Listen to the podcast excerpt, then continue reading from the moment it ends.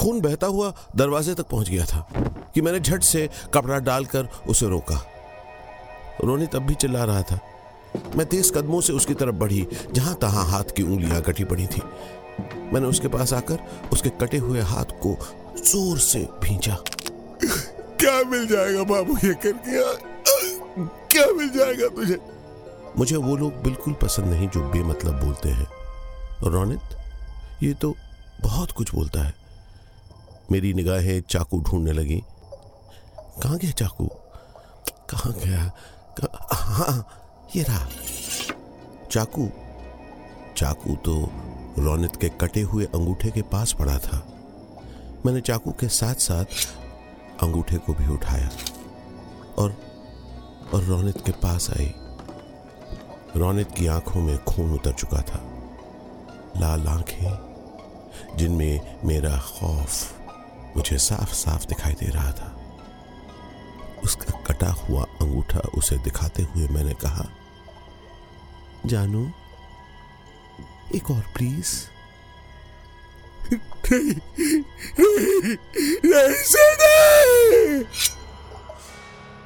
स्वीटी कितना स्वीट सा नाम लगता है ना। तो जनाब मैं आशीष विद्यार्थी लेकर आया हूँ एक और कहानी। कहानी खतरनाक गोई में। क्या कहा? किस रंग की कहानी? हम्म तो जनाब, आज बक्से से निकला है कपड़ा लाल। लाल रंग इश्क का, लाल रंग खून का। लाल रंग ढलते सूरज का, लाल रंग सिंदूर का। लाल रंग उसके चेहरे के नूर का। ऐसा कोई आदमी नहीं होगा जिसने कभी किसी प्रेमिका के सपने ना बुने हो। या कभी किसी को चाह ना हो। चाहत बहुत बड़ी चीज़ है। इतनी बड़ी कि हम इसके पीछे पूरा जहान जीत ले। प्रेम बहुत सरल और सघन होता है। इसीलिए ये लाल रंग हम सभी की नसों में बहता है। कभी खून बनकर तो कभी प्रेम बनकर। तो आइए, सुनाता हूँ आपको प्यार की एक कहानी। एक था लड़का, एक थी लड़की। दीवानी। आज की कहानी, स्वीटी। स्वीटी। मैं गोमती नगर पुलिस स्टेशन में बैठी किसी अफसर के आने का इंतज़ार कर रही हूँ। क्या कहा? मेरे हाथ बंधे हैं? खुले हैं पागल। देख देख, मैं उबासी लेते हुए अपने दोनों हाथ फैला रही हूँ। क्या?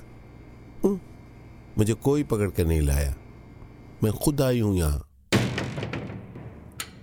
यहाँ एक ही बल्ब टंगा है। अफसर का चेहरा भी ठीक से नहीं दिख रहा। अफसर मेरे पास आया दो चाय लेकर और बोला पियोगी मैंने ना में सर हिला दिया। चाय पसंद नहीं मुझे।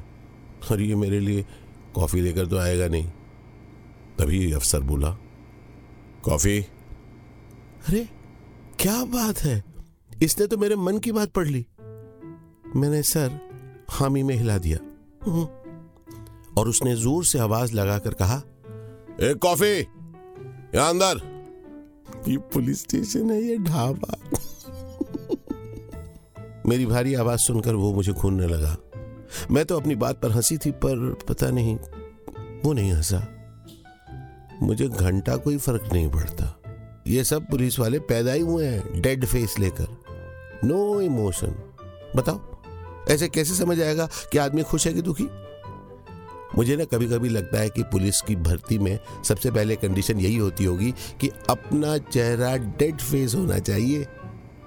बाकी फिटनेस फिटनेस तो किसी का भी बन सकता है। मेरा रौनित बहुत फिट रहता था। कोई भी चीज़ उसके फिटनेस के आड़े आ ही नहीं सकती थी, सिवाय मेरे। तो आप यहाँ पर एक मर्डर का कन्फेशन करने आई हैं क्या? मनी मन मैंने कहा दिमाग खिसक गया है क्या तेरा? मैंने फिर भी मुस्काते हुए कहा नहीं मैं तो यहाँ कबाब खाने आई हूँ। अच्छा? बड़ी मजाकिया हो। मनी मन में दोबारा बोली यार एक तो ना ये बोरियत भरे लोग मुझे बिल्कुल पसंद नहीं। मेरे पापा मुझे बहुत बोर करते थे। मतलब ऐसी सड़ी सड़ी कहानियाँ सुनाते थे कि मेरी नींद भी गायब हो जाती थी। मुझसे बोरियत बर्दाश्त नहीं होती, इसीलिए मैं उठकर चली जाती थी। यहाँ जब मैं टेबल से उठी और बाहर जाने लगी, मैडम, कहाँ जा रही हैं आप? किसी समझदार अफसर के पास जा रही हूँ। आपकी बातें मुझे बर्दाश्त नहीं हो रही। थोड़ा ह्यूमर पे काम करिए। तब मुझे इंटरोगेट करना। पुलिस वाले का चेहरा देखकर मुझे मुझे हँसी आ रही थी। रोनित कहता था कि मैं जब लोगों की बेजती करती हूँ ना तो उनका चेहरा देखने लायक हो जाता है। एक तो आवाज़ मेरी ऐसी लड़कियों जैसी नहीं कुछ कुछ मर्दों जैसी। ऊपर से मेरा ह्यूमर। पुलिस वाले ने गुस्से से मुझे कुर्सी पर बिठाया और अपनी कमर में बंधी हथकड़ी से मेरे दोनों हाथों को बाँध दिया। अब आया ना थोड़ी कहानी में मज़ा। थोड़ा एक्शन वैक्शन होता है ना तभी अच्छा लगता है। किसे मारा तूने? सर सीधे पॉइंट की बात करती हूँ। अभी आप मेरी कहानी सुनेंगे, लाश को ढूंढेंगे, लाश मिल जाएगी, केस चलेगा, फिर थोड़े दिन बाद आप मेरे कैरेक्टर को समझेंगे। मुझे समझेंगे। आपको फिर पता चलेगा कि मुझे साइकोलॉजिकल डिसऑर्डर है। केस पलट जाएगा, फिर मैं एक साइकोलॉजिस्ट के पास जाऊँगी, वो मुझे एनेस्थीसिया देगी, फिर मेरी कहानी सुनेगी, मेरी पूरी ज़िंदगी उसके आगे खुल जाएगी। बिल्कुल एक किताब की तरह। और वो पढ़कर बता देगी, मुझे क्या प्रॉब्लम है? तो आप एक काम करिए ना, सीधे साइकोलॉजिस्ट को बुला लीजिए। एक ही बार में कहानी सुना देती हूँ ना? ये मेरी ये बात सुन, पुलिस वाले ने टेबल के नीचे रखा हुआ पेपर बोर्ड और पेन उठाया और बगैर किसी एक्सप्रेशन के बोला, नाम, स्वीटी भार्गव, स्वीटी कहते हैं लोग मुझे, स्वीट। अब आप सवाल मत करना, मैं सीधे सीधे खुद ही जवाब दे देती हूँ। मैंने अपने बॉयफ्रेंड को, अपने हबी को शाम के आठ बजे मार दिया। उसकी लाश मेरे अपार्टमेंट में पड़ी है, जाकर देख लो। आगे की बात मैं बाद में करूँगी। बहुत देर से बोल रही हूँ ना। मैं थक गई हूँ। कॉफ़ी आया क्या? मुझे लगा कि पुलिस वाला कुछ बोलेगा, मगर वो सीधे बाहर चला गया। मैंने चिल्लाकर उसे बोला एफ़ एम बैंकवेट के से सटी हुई गली, आखिरी मकान, राइट साइड वाला मकान, बत्तीस, बेडरूम में जाना, ज़मीन पर देखते देखते घुसना, खूनी खून है वहाँ पर, और उसकी उंगलियाँ काटी है मैंने, थोड़ा पैर बचाकर, वरना उंगलियाँ पिचक जाएँगी। बाकी देख लो एविडेंस आपका है आप उसके साथ जो भी करो पुलिस वाला चला गया। दरवाज़ा उसने बहुत ज़ोर से बंद किया था। अरे एक मिनट। मैंने राइट वाला मकान बोला कि लेफ़्ट वाला? हद है। मैं फिर लेफ़्ट राइट में कंफ्यूज हो जाती हूँ। मैं, मैं मैं चिल्लाते हुए बोली sir sir sir left right दोनों मकान देख लेना। बत्तीस नंबर जहाँ भी मिले मैं ना दरअसल कंफ्यूज हो जाती हूँ। बत्तीस है कि तेईस? जवाब में किसी कोई आवाज़ ही नहीं आई। और मैं आराम से टेबल पर सर रख कर दूसरी ओर देखने लगी। मैं और रोनित। ऐसे ही टेबल पर सर रखकर घंटों तक एक दूसरे से बात करते थे। रौनित जैसे लड़के ऊपर वाले ने बनाने बंद ही कर दिए हैं। पता है आपको मैं और रौनित कहाँ मिले? जेंट्स टॉयलेट में। जेंट्स टॉयलेट में। हाँ भाई क्या हुआ कि दो साल पहले मैं अकेले अमीनाबाद के मिलन टॉकीज में फ़िल्म देखने गई थी। फ़िल्म थी या, याद नहीं कौन सी थी। मुझे बीच में ना एक बार प्रेशर लगा और मेरे साथ क्या है ना मैं ज़्यादा देर कंट्रोल ही नहीं कर पाती तो मैं सीधा भागी वॉशरूम में। लेडीज़ टॉयलेट में पहले से ही भीड़ थी तो मैं जेंट्स टॉयलेट की तरफ़ भागी और सीधे अंदर घुस गई एक वॉशरूम में। जैसे ही फुर्सत होकर बाहर निकली कि शीशे के सामने अपने बाल सेट करता दिखा, रोनित। क्या फिट आदमी है यार, और उतना ही क्यूट भी। दिमाग में बस यही बात आई। उसे देखते देखते भूल गई थी कि मैं जेंट्स टॉयलेट में खड़ी हूँ। उसने मेरी तरफ़ देखा और तुरंत बाहर भागा और थोड़ी देर में वापस आया और कहा, मैडम मैडम, ये जेंट्स टॉयलेट है। मैंने भी अपनी भारी आवाज़ में कहा तो आप क्यों भागे थे? मैडम, यही देखने गया था कि जेंट्स टॉयलेट है कि लेडीज़, क्योंकि आपको देखकर मैं मैं हँसते हँसते ये सोचने लगी कि यार, बंदे का तो ह्यूमर भी कमाल है। मैंने सीधे पूछ लिया, नाम क्या है तुम्हारा? रोनित। डिनर डेट पे चलोगे?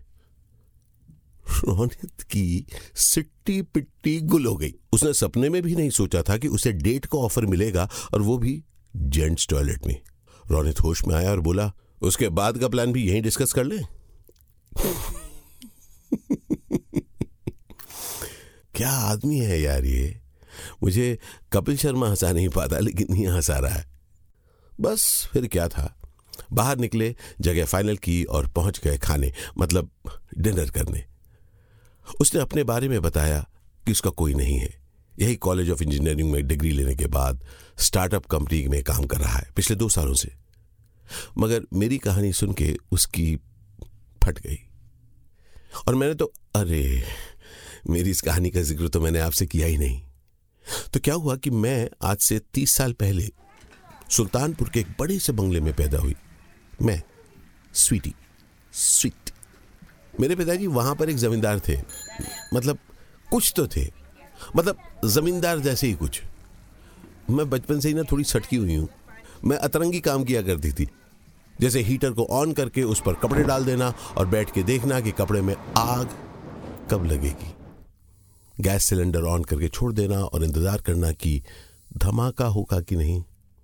करंट का तार पानी की टंकी में डाल देना और बैठ के देखना कि जो नहाने जाएगा, उसे करंट लगेगा कि नहीं।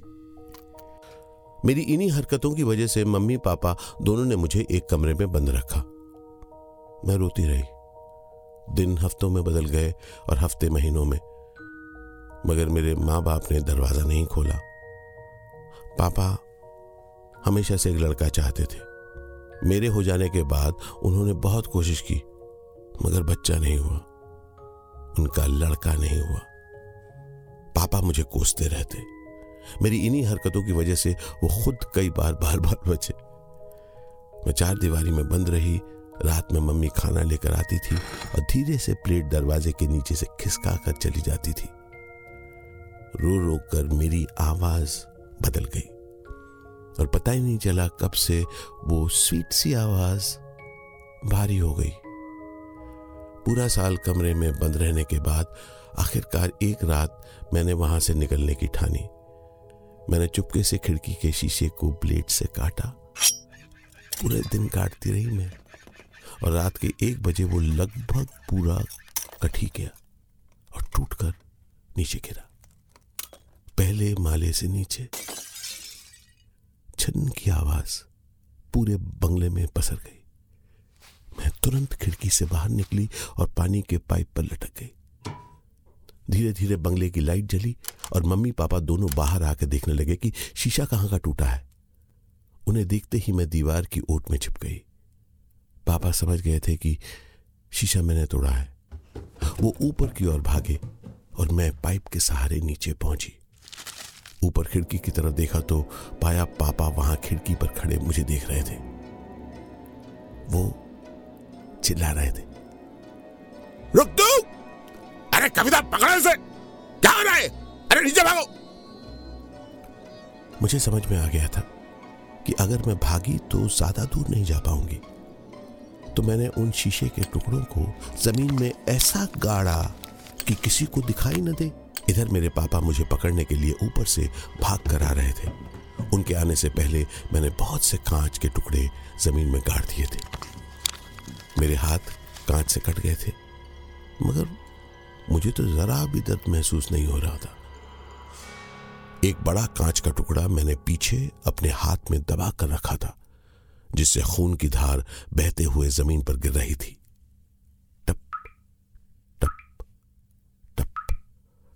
पापा बंगले से बाहर आए और मैंने भागने की एक्टिंग की, जिसे देखकर वो तेज भागे और तेज और सटाक से कांच पैर के तलवों के आर पार और उनका बैलेंस बिगड़ गया और वो धड़ाम से ज़मीन पर जा गिरे।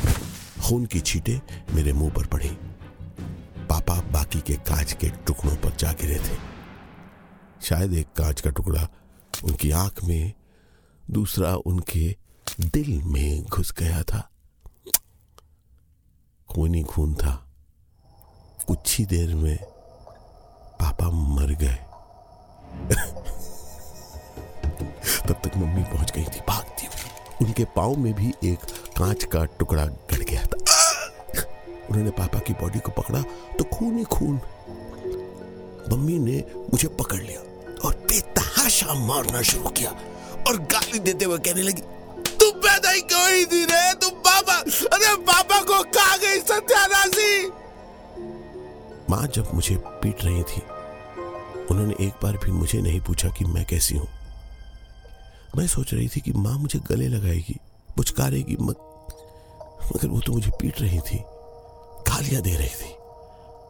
आखिर मैं कितनी देर बर्दाश्त करती? मेरी आँखों से आँसू बह जा रहे थे, मगर उस औरत को कुछ भी नहीं दिख रहा था। तो मैंने अब पूरी ताकत से हाथ में दबाया हुआ कांच का टुकड़ा खप से माँ के पेट में घुसा दिया। माँ घुटने पर बैठ गई और मैं पीछे हट गई। कुछ देर में वहीं बैठे हुए अपनी माँ को और अपने बाप को तिल तिल करके मरते देखती रही। कहते हैं, इंसान प्यार का भूखा होता है। मगर प्रेम के लिए तड़पती स्वीटी ने फिर रोनित को क्यों मारा? और मारा तो मारा, इतनी बेरहमी से मारा। और फिर जाकर पुलिस को क्यों बता दिया सब कुछ? ऐसे तमाम सवालों के जवाब लेकर आऊँगा मैं, आशीष विद्यार्थी। कहानी खतरनाक गोई के अगले भाग में। स्वीटी पार्ट टू में। तब तक के लिए टाटा। Bye bye. और डरिएगा मत, ये खटखट आपके लिए नहीं, ज़िंदगी के लिए।